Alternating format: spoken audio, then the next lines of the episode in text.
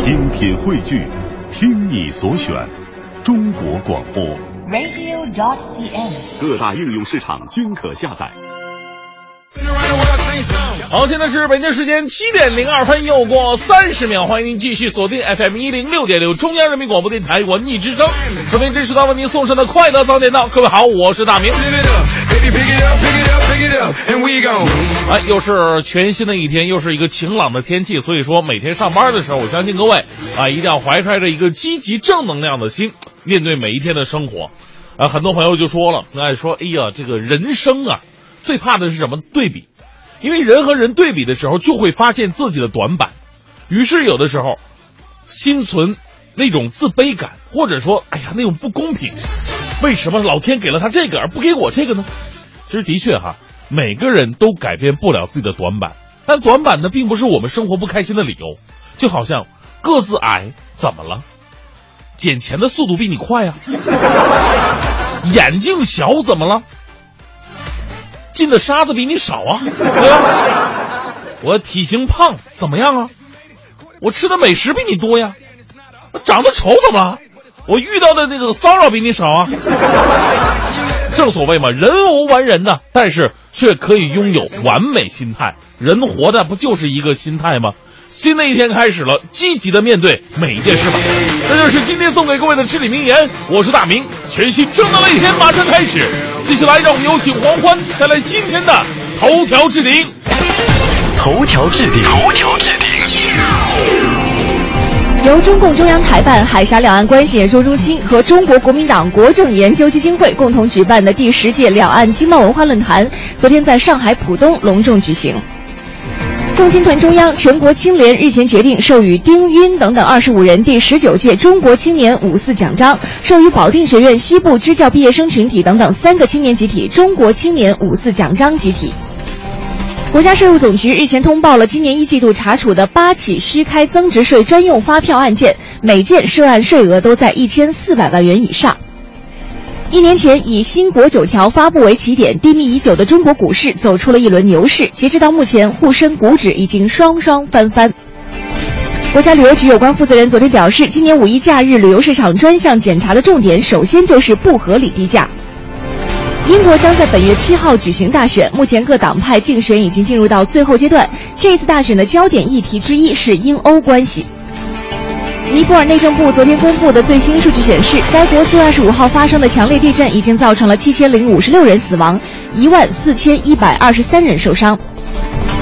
昨天晚上进行的二零一四到一五赛季英超第三十五轮一场焦点战，切尔西坐镇斯坦福桥球场一比零战胜了水晶宫队，提前三轮夺得本赛季英超冠军。切尔西也迎来了英超的第四冠。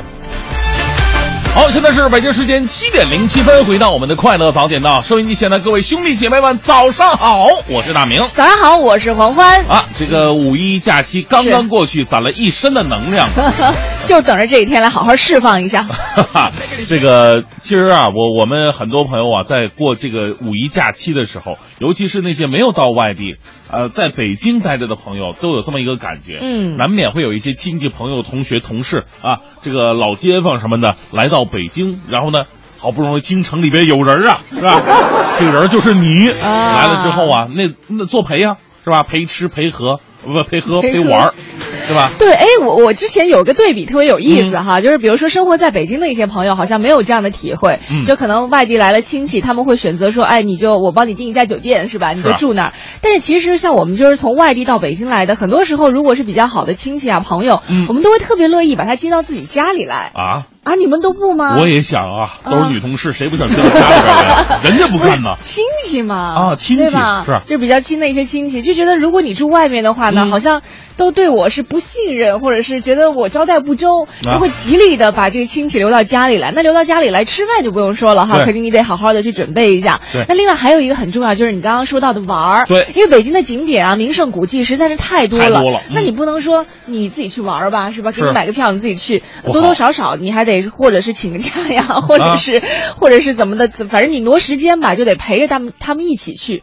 是。其实说实话，哪怕我们在北京待了再长的时间，嗯。也未必是每一个地方都去过了。哎可能有的地方也是自己第一次去过，对那个那边的情况也不是特别了解，所以在做地陪的过程当中，一定有很多的或者是意外呀、啊或者是惊喜呀、或者是真的是让你出乎意料的一些事情发生。而而且呢，啊有的时候做地陪是一件特别痛苦的事儿啊。比方说这个地方你明明已经去了，第二天呢换了另外一拨人来，还得装作第一次去一样。哎呀，我再带你们去，好好好。对，有些事情看一遍就可以了。比方说故宫，你如果一个月连去八次的话，你是什么样的一个感觉，对不对？毕竟我们不是真的导游，是吧？啊是哈，所以呢，咱们今天呢就来聊一聊咱们做地陪的一些故事。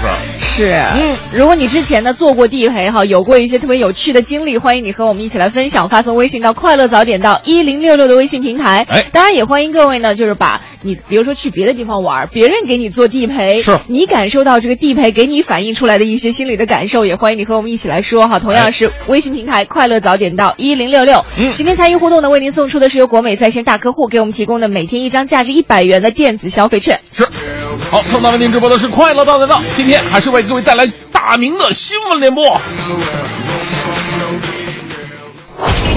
最个性的新闻解读，最霸气的时事评论，语不惊人死不休，尽在大明的新闻联播。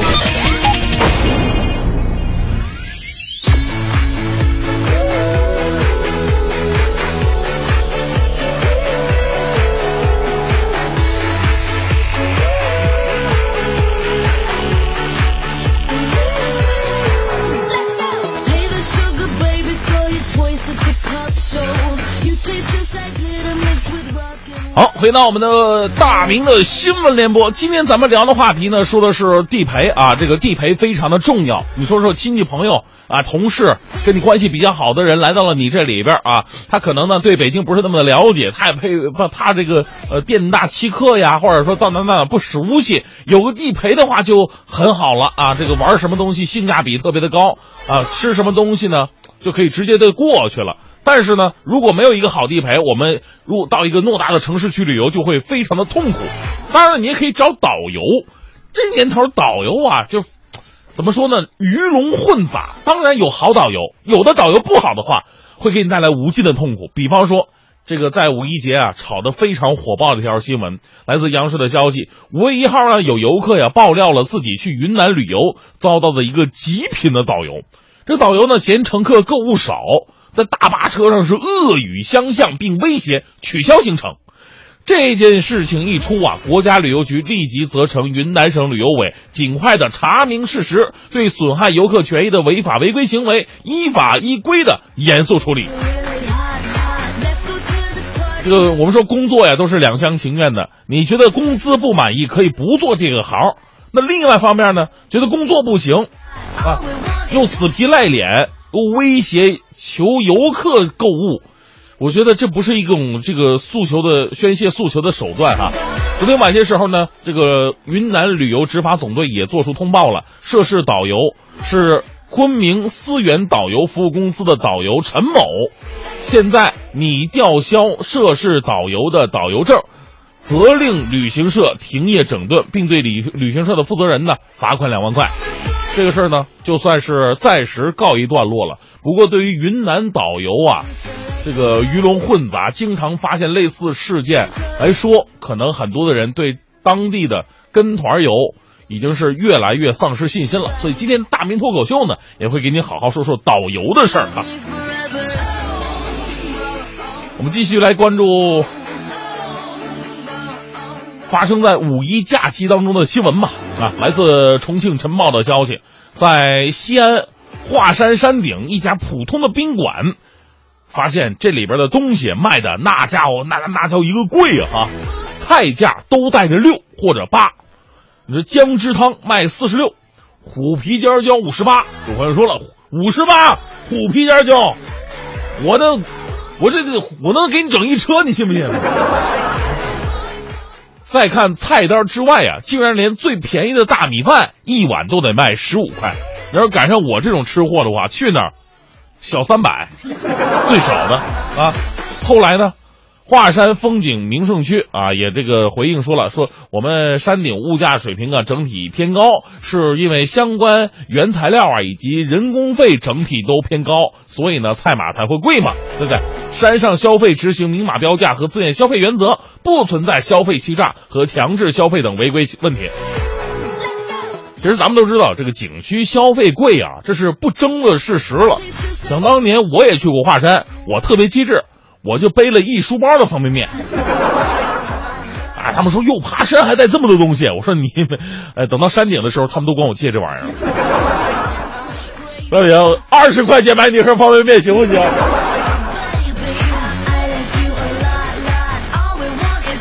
所以说呢，如果人家是明码标价、不强制消费、符合市场经济原则的话，其实也没什么不妥。再次温馨提示各位外出旅游的同学啊，很多景区的物价都比较高。如果咱们心里接受不了的话呢，可以选择自带食物，尽量的少在景区就餐。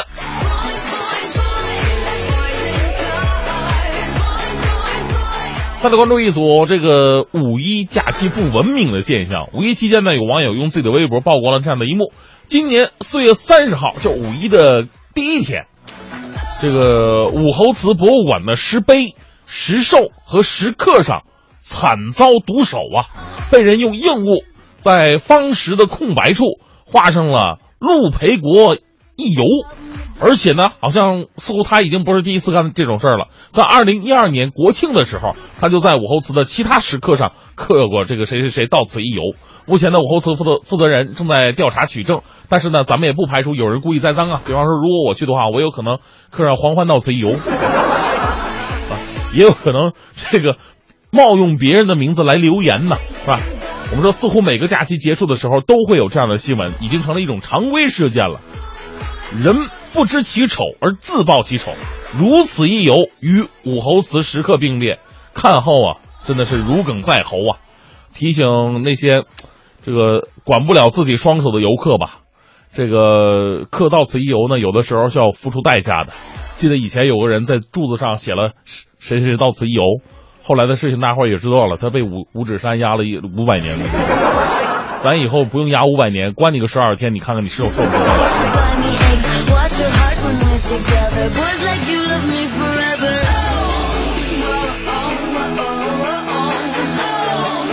其实啊，刷存在感呢，其实对于很多人来说也是比较有重要性的。毕竟在这个社会上立足，有着自己的这种存在感是非常重要的。不过呢，我们可以通过一些好事、一些正能量的事去刷。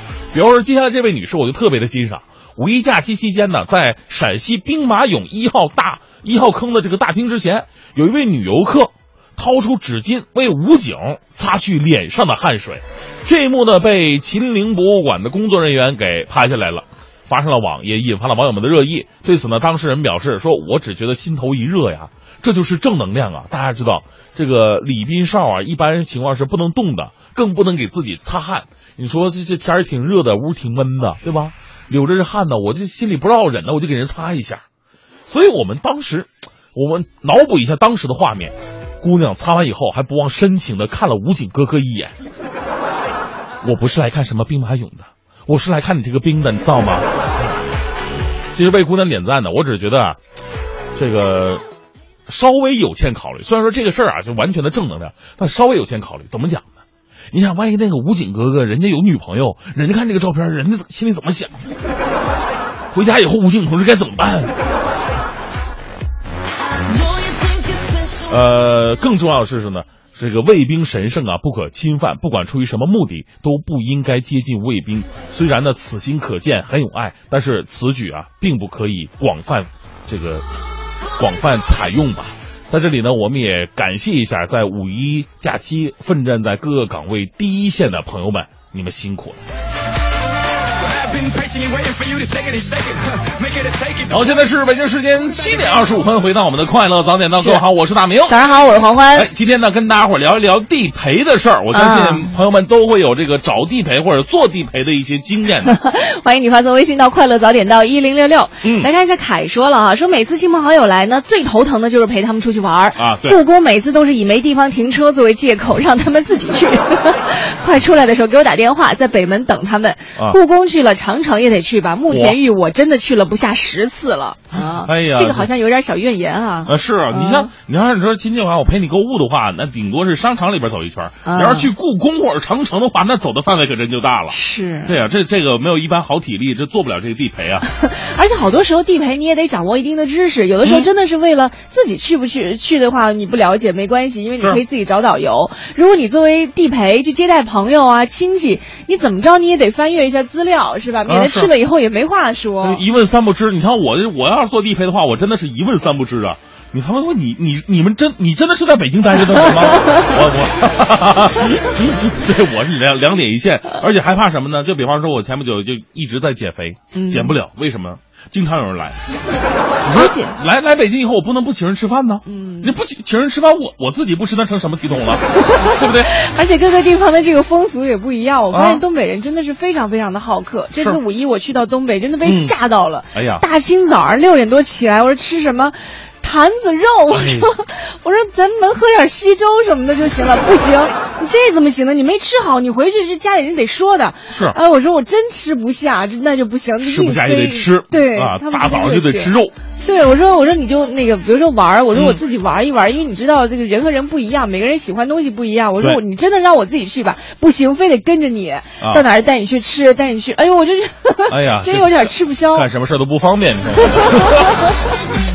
太热情了哈！你看，还有这个话妖娆说了，我跟嗯大家说个玩笑哈，呃，我们家以前住大杂院儿啊，是个好玩的。我们家以前住大杂院儿，嗯每家都有外地亲戚，所以家里来亲戚，就像去天安门呐、这些大地方哈，都必须带亲戚去去转一转。而且那时候九十年代初，基本都是亲戚住家里。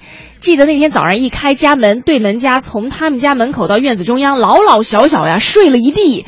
当时我觉得，哎呦，这家人真硬气，老家的确有人呀，以后都绕着他们家门口走，人丁兴旺的，实在是惹不起。哎呀，呃，如果做地陪的话，有什么好的故事呢？都会跟我们共同分享一下，发送到快乐早点到一零六六的微信平台。一零六六听天下，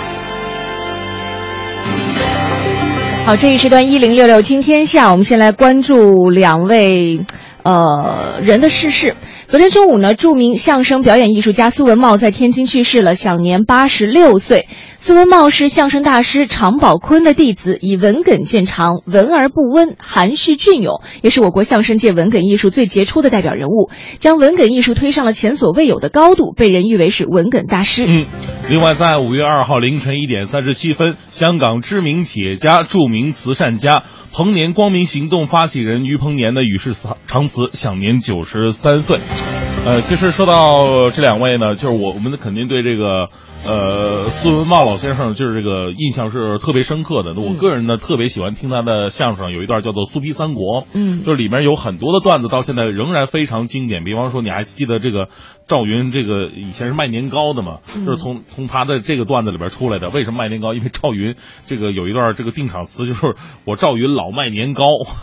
而听到这个段子之后呢，其实对我们很多脱口秀的，包括现在很多相声演员，有着很多的一个指导的意义。就是说，一个相声或者脱口秀，如果没有文化，如果这个没不不不去不去讽刺社会现实的话呢，那它仅仅是一个讲段子、讲笑话的节目形式而已。正是因为有了文化的作为支撑，有了这个呃讽刺现实为一个目的，所以才能叫做相声和脱口秀。对，其实，在从昨天下午开始呢，嗯文艺之声也在因为这个苏文茂老先生的逝世哈，在这个做一些及时的采访。那从今天开始呢，其实，在我们文艺之声的各大节目，包括这个中间的串联当中，也会出现一系列的报道，包括他的弟子呢，都会接受我们的采访。真的是，就是我我们在昨天采访过程当中哈，也有记者说，他的很多弟子都是刚刚。痛哭完一场之后嗯才来接受我们的采访，这过程虽然很残忍，嗯但是也希望呢各位在缅怀的过程当中，能够对我们的一些老一辈的艺术家有更多的一些了解。嗯，再来看一下，一年之前呢，以新国九条发布为起点，低迷很久的中国股市走出了一轮牛市。截止到目前，沪深股指已经双双翻番了，攀上了七年高位之后，A 股向何处去？这是很多人关心的话题。伴随着一人一户限制全面放开，新开股票账户呢也是持续的井喷。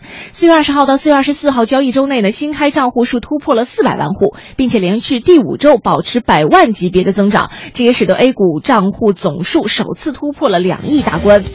专家认为呢，居民资产重配的和货币宽松趋势较为确定，银行资产重配正在发生着变化，但扭转方向仍然需要时间。从这个角度而言呢，目前牛市三大宏观驱动力出现了一定的量变，但尚未发生质变。不过后市预期乐观，并不意味着 A 股可以无阻力上行。政策面、基本面不确定因素值得关注，不断积聚的估值风险也需要大家伙儿警惕。再来关注一下，中央纪委监察部网日前在他的网站刊发了图文，叫做“这些地方风景虽好，开会可别去”，提醒各级党的机关、人大机关、行政机关、政协机关、审判机关、检察机关，以及像工会、共青团、妇联等等人民团体和参照公务员法管理的事业单位，一律不得到像黄山啊、武夷山等等二十一个风景名胜区去召开会议。哎，是。呃，还记得咱们上周四的话题吗？咱们上周四说的是微商哈，尤其脱口秀那一段就讽刺了在朋友圈里边卖面膜的啊，呃，所以呢，今天这条新闻呢就跟面膜有关系。您的微信朋友圈被面膜攻占了吗？如果没有，可能说明你的朋友圈太小了。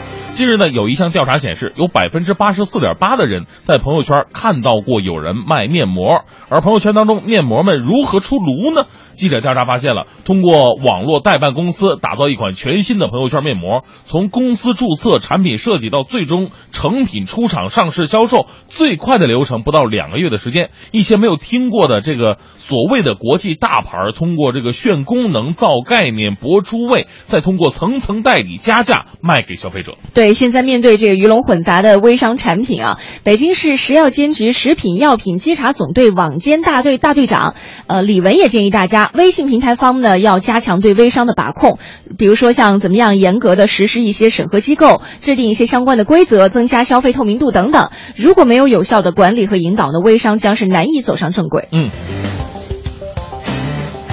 昨天晚上，二零一五年苏州世乒赛全部结束了，亚洲的男单决赛。马龙与方博上演内战，经过六局激战，马龙最终以四比二力克方博，首次获得世乒赛男单冠军。而在主场作战的国乒呢，拿下了四点五枚金牌，其中呢男女单打都是包揽四强，男女双会师决赛，统治地位仍然是不可动摇的。国乒当中的三位大将都取得了突破，马龙历经十年的磨练，终于是拿到了梦寐以求的男单冠军，特别的不容易啊。嗯，我们来看一下张继科呢是首夺了男双的金牌，刘诗雯拿到女双冠军，收获了个人单项世乒赛的首冠。丁宁受到病伤的困扰，但是依然二度捧起了女单冠军的奖杯。中韩跨国组合许昕和梁夏莹登顶，成为最大的亮点。许昕在苏州成为唯一的双冠王，而而木子和方博是最大的黑马。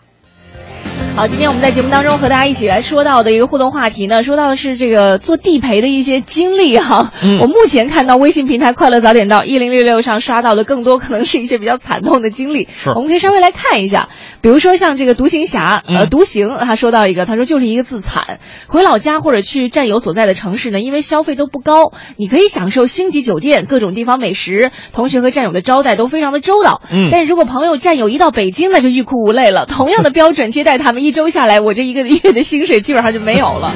哎呀，你这如果一周下来，我估计你一个月的薪水都不够。你要是真的是星级酒店的话，一周那那那这这估计就得上万了吧？这，对，呃，很多的朋友啊都说到了地陪的惨，还有这个说到这个哪儿去了啊？这凯说每次亲朋好友来最头疼的。啊啊，这事这也说过了啊啊。咱来看这个啊，这孔早早说，去年我结婚，我大学同学从重庆过来的，给我当伴娘。呃，因为那会儿呢，我们没有车，又加上结婚准备的事儿特别的多，也没带着同学玩儿什么的。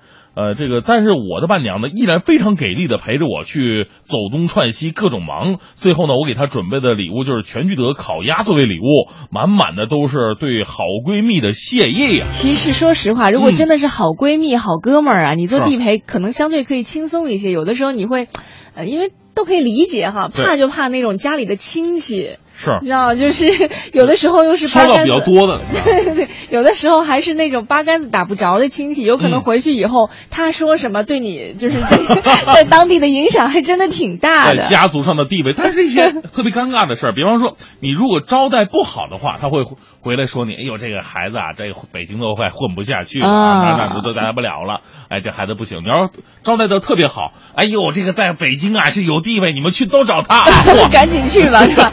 林乃娜说了，说我们家是外地的，老公家是北京的，但是婆婆家的亲戚也都是外地的。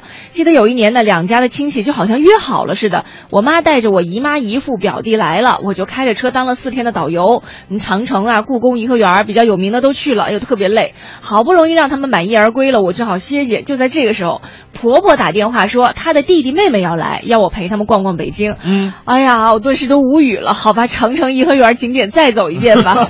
这是很多人其实共同的一种经历哈。嗯，是，呃，还有福星说了，说到做地陪啊，我的经历还是挺特别的。我们公司呢有很多非洲的业务，经常有非洲的合作伙伴来洽谈，谈完业务就要带着他们去转转呢。已经带了不同批次的非洲兄弟去过好几次长城、故宫了，还有一次去了北京城市规划博物馆。非洲兄弟对我大北京的规划表示非常惊叹的。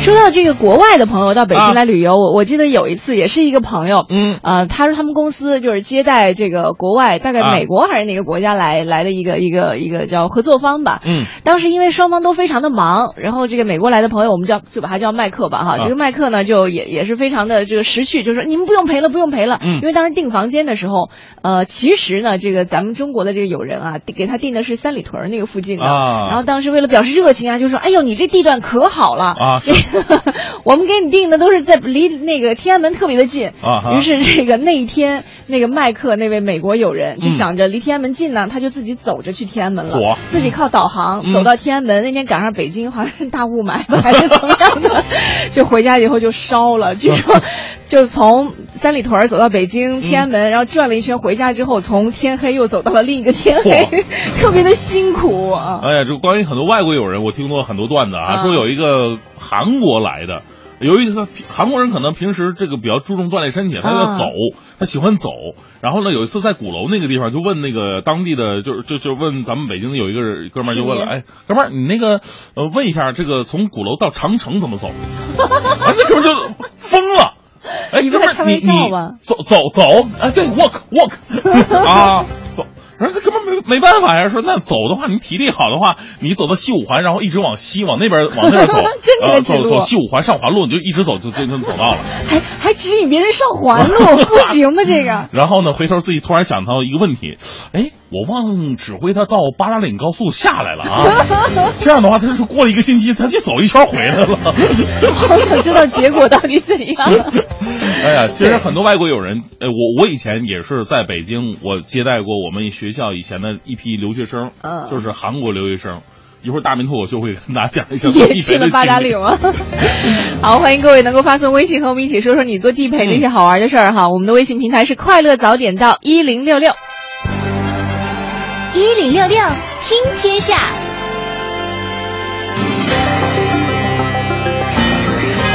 好，这一时段一零六六听天下，我们来关注一下北京城。五一期间呢，有一条关于北京街头有人抢孩子的消息，在微博和朋友圈里频频的转发。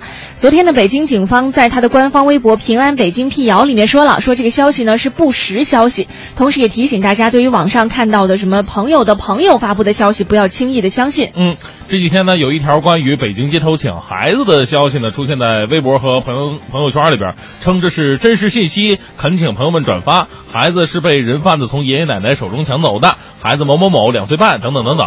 啊，四月二十九号中午，在北京市南沙滩三零五车站被抢。昨天呢，北京市公安局官方微博“平安北京”辟谣了，说经了解，此为夫妻双方因抚养权产生纠纷，孩子被抢消息不属实。为了孩子的成长，希望家长妥善沟通解决。同时提醒大家，对于网上看到什么所谓这个朋友的朋友发布的信息，要有所鉴别。对，有的时候其实，在我们的微博朋友圈里哈，也会有一些这个朋友啊，或者是听众，嗯呃，发一些消息说，哎，呃，那个，比如说黄欢大明能不能帮忙转发一下？其实更多时候呢，我们为了不影响，在自己没有去调查的情况下，不嗯会造成更大的一些扰乱呢，最好的情况还是是汇报给相关部门，让他们去予以解决。哎因为有的时候，哪怕是你朋友圈里，有的人可能都都下面注明了说，哎呀，什么什么这个已经经核实了，但是没嗯过多久，像平安北京，他又发布了一个辟谣消息，说其实这个真的不是真实的消息，所以不敢轻易的去转发。哎，对，这就好像我们生活当中，如果哪儿出了事儿，总会有一群围观群众去。嗯那大多所谓的转发朋友的朋友，都是那些围观群众当中排在什么第五、第六排，甚 至后边干垫垫着脚，看不着里边到底怎么个情况呢？对然后但是人云亦云，传到圈外的时候，这已经不知道什么情况了。对，所以千万不要在不了解的情况下去嗯轻易的转发一些不实的消息。再来看昨天的北京市教委发展规划处市考试院中招办相关负责人表示了，就家长和中招这个中考生们关心的中招志愿填报，还有总分计算等等问题呢，做了一些相关的解释。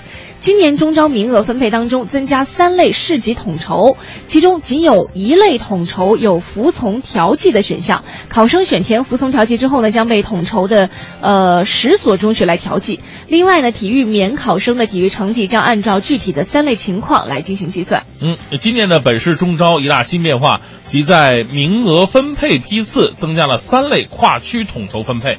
这三类统筹当中呢，仅有统筹一在填报志愿的时候可以选填是否服从调剂，即服从十所具有市级统筹资格的优质高中的调剂。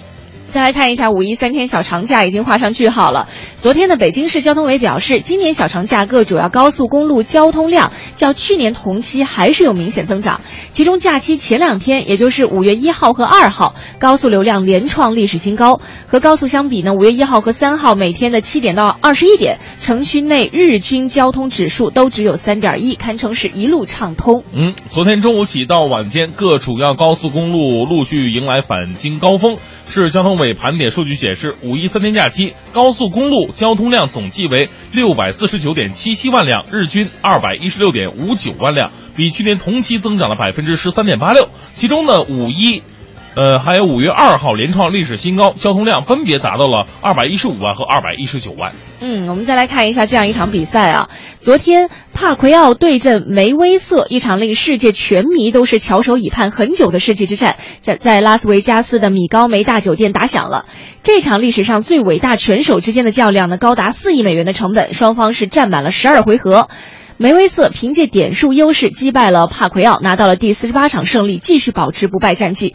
帕奎奥则是吞下了第六场的败仗。嗯，这个比赛昨天我也看了，特别有意思啊。这个关于比赛有很多的这个奇闻异事，比方说这比赛的一场门票就是最贵炒到了十四万美金呢，嗯一张门票十四万美金，我们可以想象一下，就是当时这个场地可以容纳一万多人，小小的拳台也就是这个二十来平方米吧，啊，二三十平方米，然后呢，在最后一排的人看到这个拳台的时候，就看到一个点。还有人进去，只能看到一个亮点而已，他根本就看不到拳台上到底发生了什么。但是大家就为了感受气氛，那门票确实是价值不菲。嗯，呃，另外呢，在零九年的时候，就是这场比赛的故事很多呀。零九年的时候，帕奎奥跟这个梅威瑟就有机会交手，但是由于当时药检的分歧啊，两人谈判失败了，使得这场比赛整整被推迟了足足的六年。比赛时间呢只有十二回合三十六分钟，但是总价值高达四亿美元。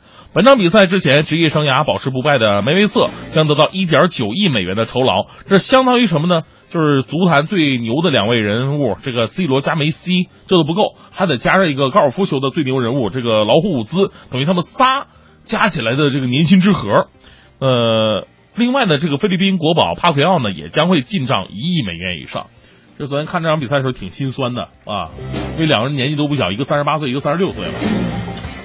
哎呀，在今天五四青年节到来之际，祝愿两位拳手在未来的路上能够继续的打得越来越精彩。好了，北京时间的八点零八分，今天我们在节目当中呢，和你说到的也是在五四青年节哈，和你一起说到的是这个地陪的那些事儿哈。你有没有做过地陪？有没有一些地陪的有趣经历？或者说你被地陪接待的时候，有没有一些好玩的事情？都欢迎你发送微信到“快乐早点到一零六六”的微信平台。嗯，刚刚我们在说到五四青年节的时候，其实还说到了这个这个青年的界定哈。大明跟我说了一个，说这个国家有规定是吧？对是十四到。二十八周岁是咱们国家的规定，就是说在这一天呢，十四到二十八周岁可以放假半天。我怎么那么不愿意接受这个事实呢？对但是我刚才说了嘛，人家三十六、三十八的照样可以过青年节，因为在国际上很多地方是四十四岁都算是青年。哦，对啊，呃，我我刚才看了一下哈，现在有一个重新的根根据年龄划分的这么一个年龄段，啊大家伙儿就是一定要记住自己永远是年轻的哈 革命革革命人永远是年年轻啊，就是四十五岁以下都是青年，啊，四十五岁到五十九岁是中年，啊，哇，这个挺意外的。对，六十岁到七十岁我们可以称为年轻的老人，或者是老年前期。哎，我喜欢那个年轻的老人这个说法。年轻的老人，啊还有这个七十五岁到八十九岁才能够称为老年人。哦啊，，九十岁以上的，这叫做长寿老人。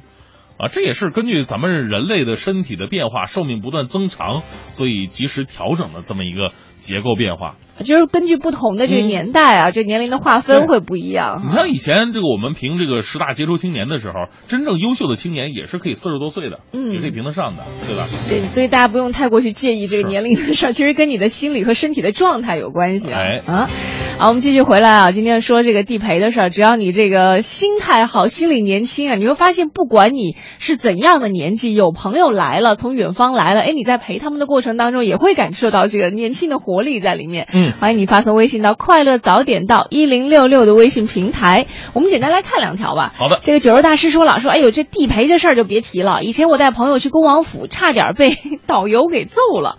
从一零年来到北京到现在啊，带亲戚朋友啊、同学去恭王府的次数没有二十次，也得十五六次了。所以里面的建筑还有含义，还有一些来历啊，导游知道的我都知道。结果有一次在和朋友介绍和呃和珅后花园的时候呢，许多游客不听导游讲解，反而是围到了我的身边，然后就有几个不满的导游就冲上来围过来了，哎呦，吓得我们都跑了。他说我真的不是故意抢你们饭碗的，这个倒不不至于说会发生斗殴的事件了。对，呃，来看一下，梁楠说了，地陪我最傻的一次，说带着沈阳的表姐在天安门看这个降旗仪式，这个表姐拿着单反拍照，正在兴头上，结果我们看到很多警察、警车到天安门清场，我没明白，我说警察什么意思啊？怎么不让我们在天安门广场拍照吗？警察大哥特别逗的说：“是你是北京人吗？你是北京人？”我说：“是啊。”他说：“那你不知道天安门早就在晚上七点半开始清场吗？”啊，我晕呐！谁没事到天安门这儿遛弯儿？真不知道啊，害得我们老早就撤回家了。啊啊，对，有的时候确实这个天安门升旗降旗的时候得注意一下，尤其上班，我跟黄欢就这样。别提了。就有一次，因为天安门升旗的时间稍微改变，我们俩不知道，直接被堵在天安门的路那个那那段路上了。对，嗯，有这样的事儿吗？我怎么不记得了？钱罚都罚完了？哎呦，来看一下哈，这个微信平台上韩卫东说的就是他被当地陪的哈。嗯去年夏天去呼伦贝尔的外甥媳妇儿家，嗯外甥媳妇儿家有点绕啊，被热情接待。啊，呼伦贝尔湖划船啊，呼伦湖划船我不会，打鱼我还不会，骑马我不会，放羊我也不会，吃肉喝酒我会啊。去的时候体重两百斤，回来就两百零六了。这还算不错的，就这样吃的话，那么几天时间两百零六餐。这这说明那个排出去的也挺多的啊，秀君说了，说最幸福的一次莫过于人家吃饭我买单，印象特别深。中秋节同学来北京玩儿，逛了一天的颐和园，晚上吃火锅，吃火锅必然有肉，我又吃素，然后就成了他们吃着我看着，他们吃完我买单嚯，而且同学还特别厚道，给我弄了一盘清炒土豆丝儿，除了植物油什么都没有的节日大餐。哎呀，你看中华说了，曾经的我俗称老家驻京办，别说这陪游了，这都不算什么。九八年读书以来，呃，主要还为老家的人采购过各种物件，大到这个汽车、摩托，小到调料药品，不计其数。甚至有些处方医生啊，不给这个不给开，老家的亲属都不理解，说我混大城市混牛了，已经不是什么小的时候混百家饭那种不懂事的小孩了。哎，说到这儿，我就特别想啊哪天我们做一个话题，叫做这个“混在北京”之类的。其实有很多不容易，你看啊简单的一个地陪就能够反射出来，就是你经常是因为可能地域的差异吧，经常会和这个曾经的老家人会有一些你你很难去启齿或者无法沟通的一些事情，让你觉得哎很很很艰难哈。活在北京，那今天我们继续和大家一起来说说这个地陪的一些有趣的经历，欢迎嗯你发送微信到“快乐早点到一零六六”。最个性的新闻解读，最霸气的时事评论，语不惊人死不休，尽在大明的新闻联播。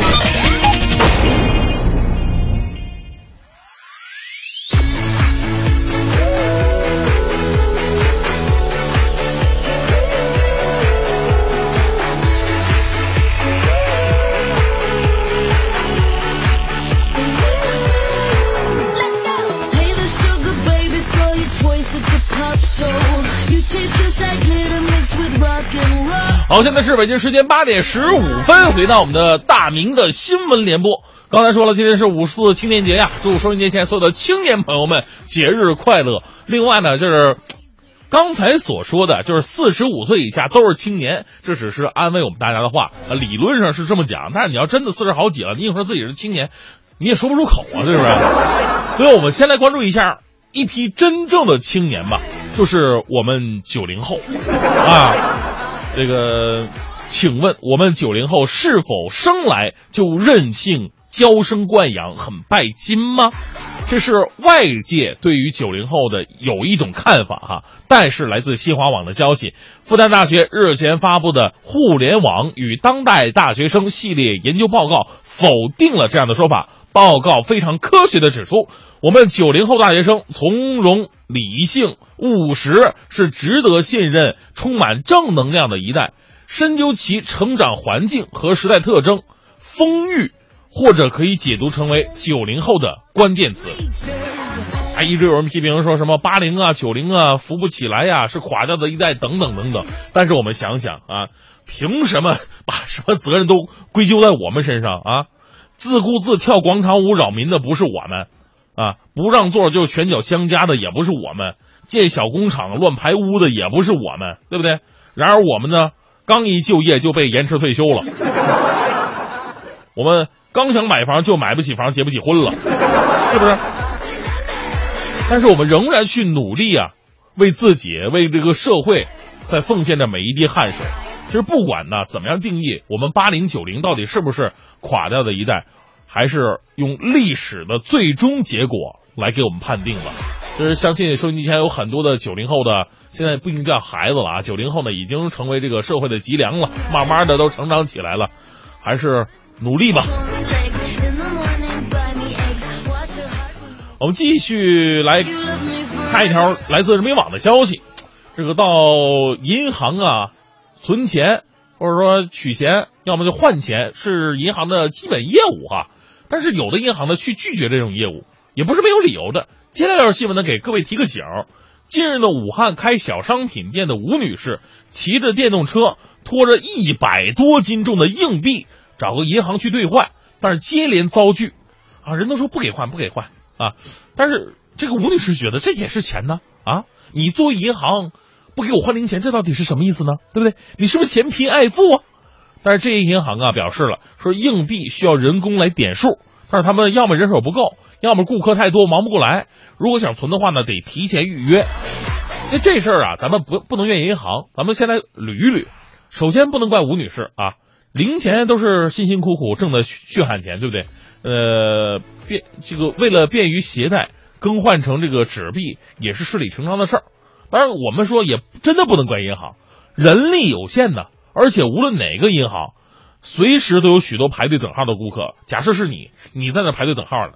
你前面那一位，存着一百多斤的那硬币，一帮银行员工在那帮着点，你是什么心情，对不对？所以啊，再次提示各位，如果真的有类似的需要呢，去银行之前先打个招呼，做好预约工作。如果说银行连预约都不给你做的话，那是银行自己的问题了。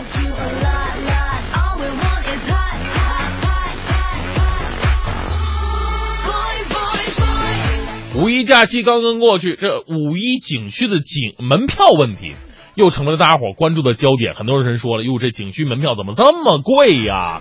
而且里边也没什么东西。你说门票贵，吃的也贵，还让不让我们游客玩了，对不对？”但是呢，有的景区啊做的非常的好，它的门票不仅仅是用钱可以换的，用垃圾也可以。就说到垃圾，大家伙儿下意识会冒出那种黑色垃圾袋儿或者脏兮兮一地的东西。央视的消息，五一期间呢，湖北恩施大峡谷景区印制了一批卡通图案的垃圾袋儿，免费发放给游客。游客只要用这个垃圾袋儿装满一公斤的垃圾，就可以换取景区一张实景剧演出的门票。嗯，这多好啊！一方面呢。这个宣传了自己啊，宣传了正能量。另外方面呢，你想想啊，如果这个景区找这个清洁工来收拾这些垃圾的话，那也是一笔不小的开支啊。用这些垃圾袋或者用这些门票就自给自足的解决了，多好啊！试试这样的科学的好方法，点赞哈。呃，当捡垃圾成为一种时尚，我们不仅会收获人们的高素质，更能保持美丽的环境。好，最后呢，依旧为各位带来正能量的消息，来自新华网的报道。十五年前，有一位维吾尔族的商人在河北欠下了三位汉族同胞二点六万的贷款。呃，十五年前二点六万，那真的是二点六万啊！这个十五年后呢，他的儿子受到父亲的临终嘱托，哎呀，这个辗转了很多地方啊，能有一万多多里地来还账。经过努力，儿子啊终于找到了两位债主，将钱归还了。那最后一位债主仍然没有找到，他仍然表示我不会停下来，这事儿一定要做好。哎呀，这这是什么？这就是我们社会上现在最宣传的诚信嘛？诚信是最重要的。再次要呼吁一下，我们平时啊装作啊正派、面带笑容的小编龚伟同学，去年十一，你说你吃煎饼没带钱，我借你五块钱，到现在没还呢。能不能讲点诚信呢？啊，你说五块钱那时候买彩票的话，说不定现在中五百万了。你到底该还我多少钱？好，现在是北京时间八点二十六分，回到快乐早点到，各位好，我是大明。早上好，我是黄欢。啊，继续来说说我们当地陪的一些故事哈。哎呀，有一个好地陪的话，对于很多的旅行者来说特别的重要。比方说，我们要是去什么另外一个城市旅游，如果有好地陪的话，我知道哪儿好吃。对吧？便宜而且还好吃。对，现在很多的地方啊，就是传出来的啊，就是哪儿特别好，那都是不太可靠。你去哪玩，你都是顾着吃是吗？那哪儿好吃，还有哪儿好玩的？玩儿就那么回事儿。来看布拉布拉卡卡哈，这可能不是一个好地陪。他说：“这个如果真是爷爷、叔叔、舅舅之类的亲戚哈，我陪就陪了。但是公婆那边都来一些八竿子打不着的，三番五次的来，来旅游也就算了，你办事儿的、看病的你都来，还非要住家里。从一开始我就坚决不接、不送、不陪，简直是不胜其烦。哎，这可能老公就会比较尴尬了哈。是，嗯。我们再来看这位，这个哪儿？”啊，这儿大智慧说了，我一般就是陪喝酒。我朋友来呢，我带他们去景点，门口等他们。他们玩完了，那呃，来吧，该我了，上了就是喝吧。酒桌上他冲锋陷阵，景区他就不进去了。哎，这个其实跟很多的这个呃地方风俗真的有关系。你会发现，就不同的地方人，他体现出来的那种那种精神面貌就不一样啊。是，比如说我身边接触过很多的那个来自东北的好客的人，就真的让你就陪到让你就恨不得就跪着求他，你快回去吧，你真的不用再陪了。人家不行不行，那必须的。反正每个地方不一样啊。你要是去长春的话，我领你去洗澡啊，肯定接受不了啊。哎，为什么要领我去洗澡？为什么是领着去洗澡？长春洗浴文化是非常好的，全国领先啊！这我还真的没有听说过。正规的啊，啊，是是是，非常正规的啊。好，欢迎各位跟我们一起来说说哈你的地陪的有趣的经历。好，这一时段一零六六听天下，我们来关注一下环球消息。亚洲开发银行行长中维武言日前表示。亚行将同亚投行展开金融合作，推动地区基础设施的建设。中维武言在当天举行的亚行理事会第四十八届年会新闻发布会上说，亚行近百分之八十的运营项目与地区基础设施建设有关。亚行将运同在该地区的专业经验，同亚投行在跨亚洲地区基础设施建设方面展开共同的融资与合作。嗯。呃，中维武言还透露，他与亚投行多边临时秘书处秘书长金立群就亚行与亚投行未来合作举行了会谈。双方认为呢，地区基础设施存在着巨大的差距，完善基础设施建设对促进地区可持续性发展、消除贫困具有重要作用。双方同意继续分享必要的信息，并就合作事宜进入了深入探讨。再来关注一下俄罗斯首富弗拉基米尔·波塔宁的前妻波塔尼娜。本月初呢，向莫斯科一家法院递交了材料，要求均分波塔宁的一百五十亿美元资产。波塔宁二零一四年与波塔尼娜办完了离婚手续，波塔尼娜随后根据俄罗斯法律向波塔宁追讨离婚赡养费。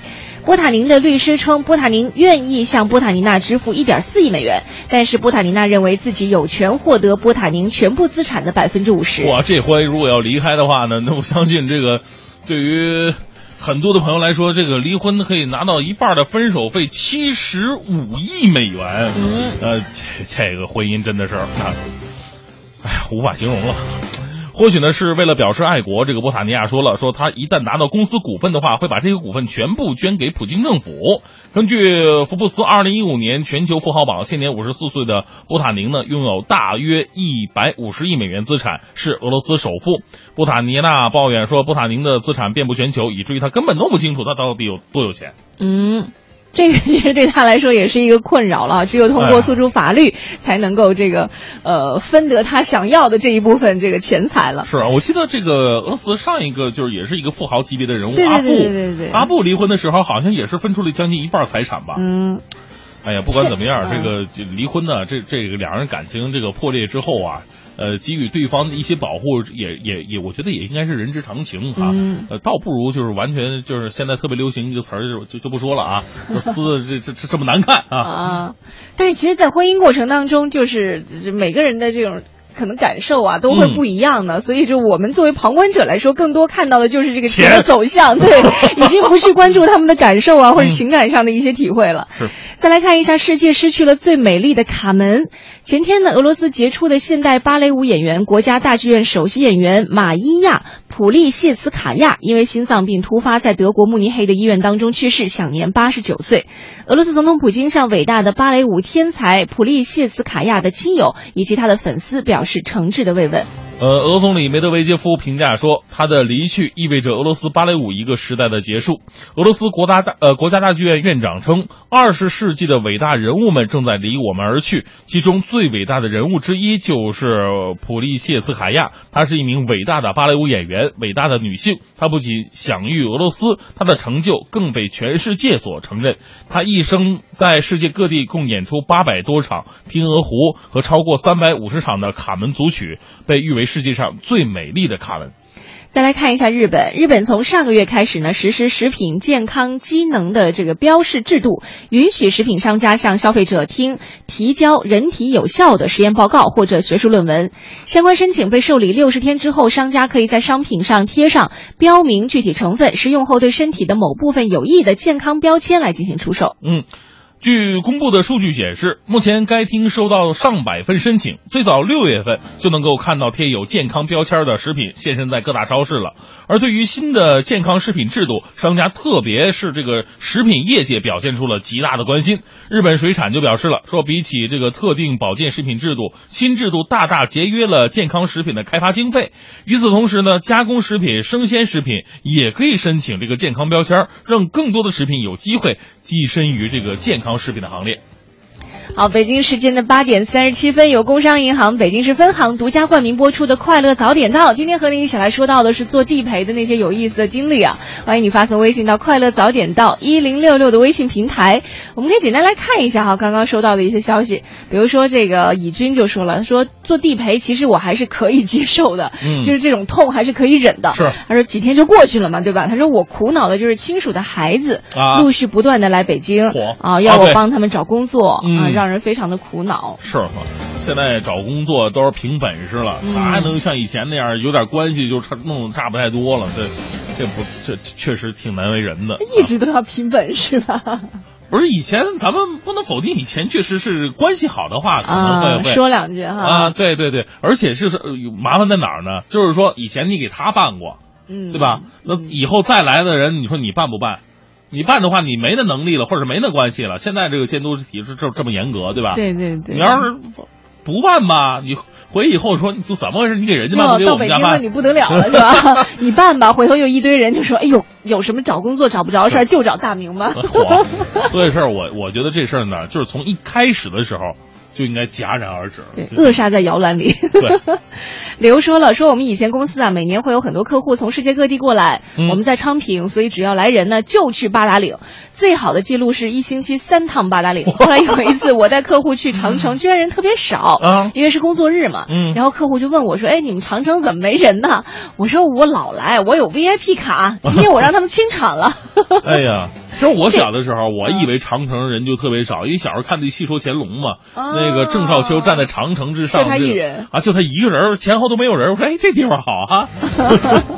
去的时候完全不是那么回事儿啊。对，其实现在很多景点大家都已经有意识的就知道说，我情愿可能如果家里真的来人了哈，我情愿稍微请个假是吧？嗯都别赶上节假日去，因为那样的话，其实你真的玩不成。来嗯来看一下这个呃，伞说了。说我做完一个小手术，一个多月恢复不太好。老公家大姨来北京，哎呦周末要去八达岭。我说太高，我就不去了。老公不同意啊，啊，想着到了山下边等他们吧。结果我不爬长城，他们也不爬，啊，老老公不吱声。没办法，你只能爬吧。那爬两个城楼，因为太冷，终于放过了我。我在卫生间暖气上坐了半个小时也没缓过来。出门的时候给老公穿的羽绒服，我穿棉服。哎呀，男人有时候啊，在老婆与面子之间选择的时候，往往面子更加重要。太让人心疼了。老公为什么不把羽绒服脱下来给自己媳妇儿穿？你看前两天我们在微嗯信平台上有一个这个、这个老公就让人觉得特别有意思，他就是说、嗯就是老婆在结婚宣誓的时候不是问吗？就说你这个咱们都是自愿的啊，嗯那个你们俩这个结婚是自愿的吗？老婆当时因为是结婚戒指的事儿吧，好像负气就说了一句说 我是不愿意的啊啊当时不是老公特别生气嘛，当时讲我出去就得收拾他，哎，啊后来出来之后，她老公气消了，为什么呢？因为这是自家媳妇儿。是啊，是吧？就自己家人了，干嘛呢？还能怎么样啊？说实话，你还能把人家怎么样啊？没让你当场跪地下，你就不错了。因为男人是永远斗不过女人的，真的吗？我一直觉得女人是永远别跟男人斗，斗不过呀。不是男人是上斗不过，不是智力上你也没法。还需要到那一步吗？女人只要把窗户一开开，大喊“我有人要欺负我”，男人一点辙没有啊。因为我这个社会上啊，你也到窗户户上叫啊？啊，你也在窗户上叫啊？谁理你啊？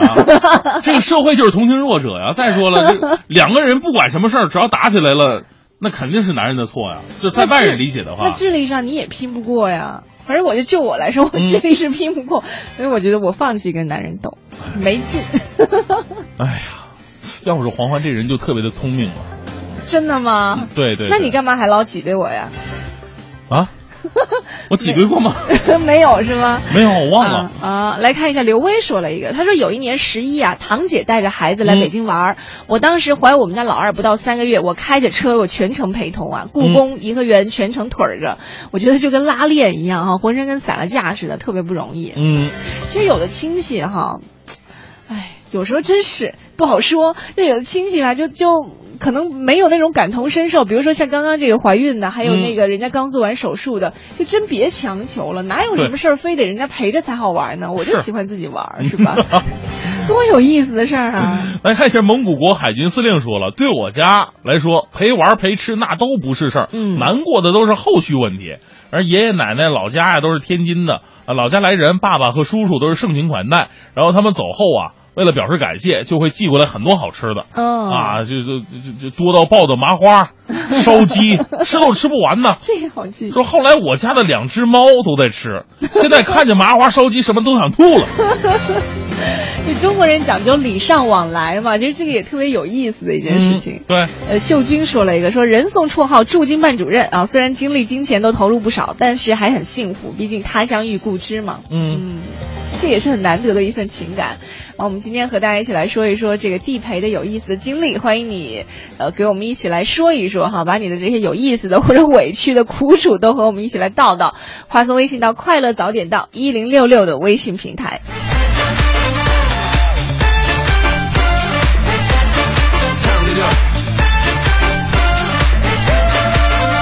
好，回到我们的快乐早点到，在这里温馨提示各位啊，现在路上看了一眼，好像这个都比较堵啊，嗯比方说左二环。呃，东二环左安门桥到建国门桥南向北，呃，东北三环四通桥到长虹桥内环方向，以及北三环太阳宫桥到北太平桥东向西，北四环望河桥到建祥桥东向西，保福寺桥到汇新东桥的西向东，通是都是这个车行不畅的环路啊。嗯，对，而且呃，刚刚得到消息，好像这个咱们在新发地的铁道桥下南向北的中间车道有事故，所以还请过往这个路段的司机朋友呢注意一下行车安全，提前选择绕行比较好一些，千万别耽误了您的出行。呃，另外，这个京城高速主路京城路收费站的入口处进京方向也有事故发生。呃，嗯，其实这个在收费站这儿发生事故是最不愿意看到的，对，特别尴尬，容易呃造成后方很多的拥堵。嗯对你过过不去啊。对。好了，我们关注完路况，来回回顾一下哈，就是大家在地陪经历当中的一些感受。嗯你看七说了，说我觉得我是最不容易的。从零八年奥运会，为了让全家都能够参与，零六年我就开始计划了。火老爷奶奶腿脚不好，学车、买车、提前租房，最难的是用了四个身份证订门票，嚯终于实现了全家十几个人在鸟巢一起看一次比赛。哎呀，哎呀这个想想都是眼泪。这这这是一种成就对，这这个特牛啊！对啊我特别羡慕有一些就是在比如说团队出去玩的时候，有一些人他永远是，比如说我可能就属于那种比较会容易袖手旁观型的，因为你觉得能人。就是懒呗 不。是因为能人太多了，总有人他会勇敢的站出来说、啊，我提前已经啊做了一些什么攻略了，我知道我们往这儿走，或者然后就是说订哪间房，或者去哪儿吃、去哪儿玩儿。然后把你身份证都收到一起去，然后对对对对什么事儿都他给办了。我们只要像傻子一样跟着就行了。哎呦，我就觉得这种人特别的牛啊你！还傻吗？多奸呐！跟到最后的最后只负责吃喝玩乐，这 不是有一种傻子我也愿意当。有一些人就是特别能操心，而且能操出心来哈。嗯，再来看一下小窍门大智慧说了，说朋友来玩啊，真的一定要提前说呀。啊有的时候一起一忙起来，你看朋友来了就很为难；有的时候吧，你又很闲，巴不得有几个朋友来聚聚。大家都有这样的经历，对吧？哎还真是是哈，千万别扎堆儿。啊嗯，哎，大师兄说了，我跟我老婆蜜月啊度蜜月的时候去的是巴厘岛。遇见的地陪非常好，不强制购物，还带我们去家乐福买东西，去景点还帮我们砍价呢。这应该就是朋友，不强制购物，到底是导游还是朋友啊？这个可能当好说可能是当地的有偿地陪吧。哦，就是你找的那种，比如说还、嗯，呃当你司机啊什么的那种哈。就跟我现在去这个机场门口，我举个牌子，上面写问路。有偿问路，你也不强制别人购物是吧？哎，真的有的时候去到一些就是景点，比如说你一个人，像原来我经常自己一个人出去玩，去去腾冲啊，还有去、嗯去很多这个国内的一些呃相对比较偏的地方去玩吧。对，你还真愿意去找一个，比如说你雇一个司机，嗯这个我都光光全看面相，你知道，运气一路走来还不错，哎你就看他一脸忠厚老实的样子，然后你就找他的车。多不好啊！你说一个陌生人上了你的车，然后就盯着看你，还是个女同志，什么意思啊？你是？先看清楚再上车。当然，这个东西其实也和运气有关吧。就是你看了以后，你就跟他聊，然后大概大概你把你的这个想法告诉他，你想干嘛，你有多少时间，啊、你你拒绝一些什么东西，你喜欢一些什么东西，大致的告诉他，他会帮你安排。对你肯定得有当地的人，因为你要是你要去腾腾冲的话，你要参加赌石，那有当地的人还能帮你挑一挑看一看，给你点经验什么的。哦，那还真不敢，因为实在是不懂。嗯嗯，但是你不懂吧？围观了一下，挺有意思的。我觉得这个，嗯好多时候他们都说，就是那种巨懂的人也有可能会输。呃，这个东西对，而且它它是什么样的？因为它跟你切割的角度也有关系。比方说，哦呃，一个石头啊，这个你一千万收来的，因为它的成功率是巨大无比的。嗯嗯你切一刀下去了，你什么也没看见，完了之后石头不值钱了，然后你以为就把它扔了，但是你如果再往这边再切一刀见绿的话，我跟你说，这一千万全都回来。哦，对对，所以说有的时候啊，就一个是看运气，另外嗯真的有一些技巧在里边的。对，嗯那其实这样的话，如果找一个地陪，其实可以让你玩的更加的尽兴。关键是你可以体会到和你所在的这个城市完全不一样的一些风俗和一些习惯，对吧？哎，再来看一下微信平台上还有朋友说到的哈，这个呃，你看张世平，嗯他说他旅行也是，他说我就是雇个车，司机当地陪很轻松，而且朋友还高兴。嗯。就是如果是好朋友的话，应该不会介意说你是否亲自去到。但是如果有一些老家来的亲戚，尤其是长辈的话，他们可能比较在意这些东西吧，就觉得说你不来的话什么意思啊，是吧？嫌我麻烦是吗？那以后我再也不来了，就可能这个需要考量一下。嗯好了，我们今天就和大家说到这儿吧。行啊，今天嗯和大家一起说到了一些地陪的经历，因为你看，在北京景点那么多哈，就值得去和值得玩儿。哪怕你是逛胡同，你逛个几天，你都特别的有意思。每一条胡同都有。我嗯我觉得就应该发现北京一些非常这个啊 free 的地方。free 的地方是免费的。对，哎，你领他逛逛胡同啊，嗯看看老头老太太下棋呀、这这都是这都浓浓的北京味儿啊。对呃，喝喝北冰洋啊，酸奶啊，总比喝那什么大酒好吧？喝喝豆汁儿啊，酸梅汤什么的，对啊。中午吃请吃顿炸酱面，还真是原味北京菜啊，哎，对？你你排除钱的事情来说，其实真的，如果你要嗯带、呃外地的朋友来玩的好的话，体会当地的风情，你未必需要花很多的钱。是因为如果你非要去星级酒店，你吃的就全国各地都差不多。嗯嗯，而且呢，你说实话，去那些景点吧，这个真挺累的哈。嗯你你就这个劝一劝你朋友，来呢，这个陪你吃喝玩乐，肯定就是最地道的本地的东西、嗯啊。然后，比方要是有朋友去我们家长春那边的话，就是走洗澡去，然后在里边一待待一天，他哪儿也去不了 还包吃是吧？啊。对，里边这个吃住行什么一条龙都是多好啊。今天做到最后就是抠门大、大导人。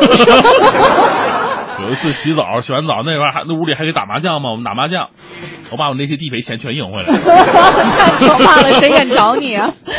好了，我们今天和大家聊到这儿啊。每天我们节目当中都会和大家一起说到生活当中的一些好玩的事情哈。嗯希望我们在上班的路上能够积聚一些这样快乐的能量，在快乐的氛围当中把自己的工作好好的都给完成了。嗯感谢各位的全程收听。待会儿九点之后呢是宝木和小曾给大家带来的综艺对对碰，更多精彩内容欢迎你关注央广网三 w 点 cnr 点 cn。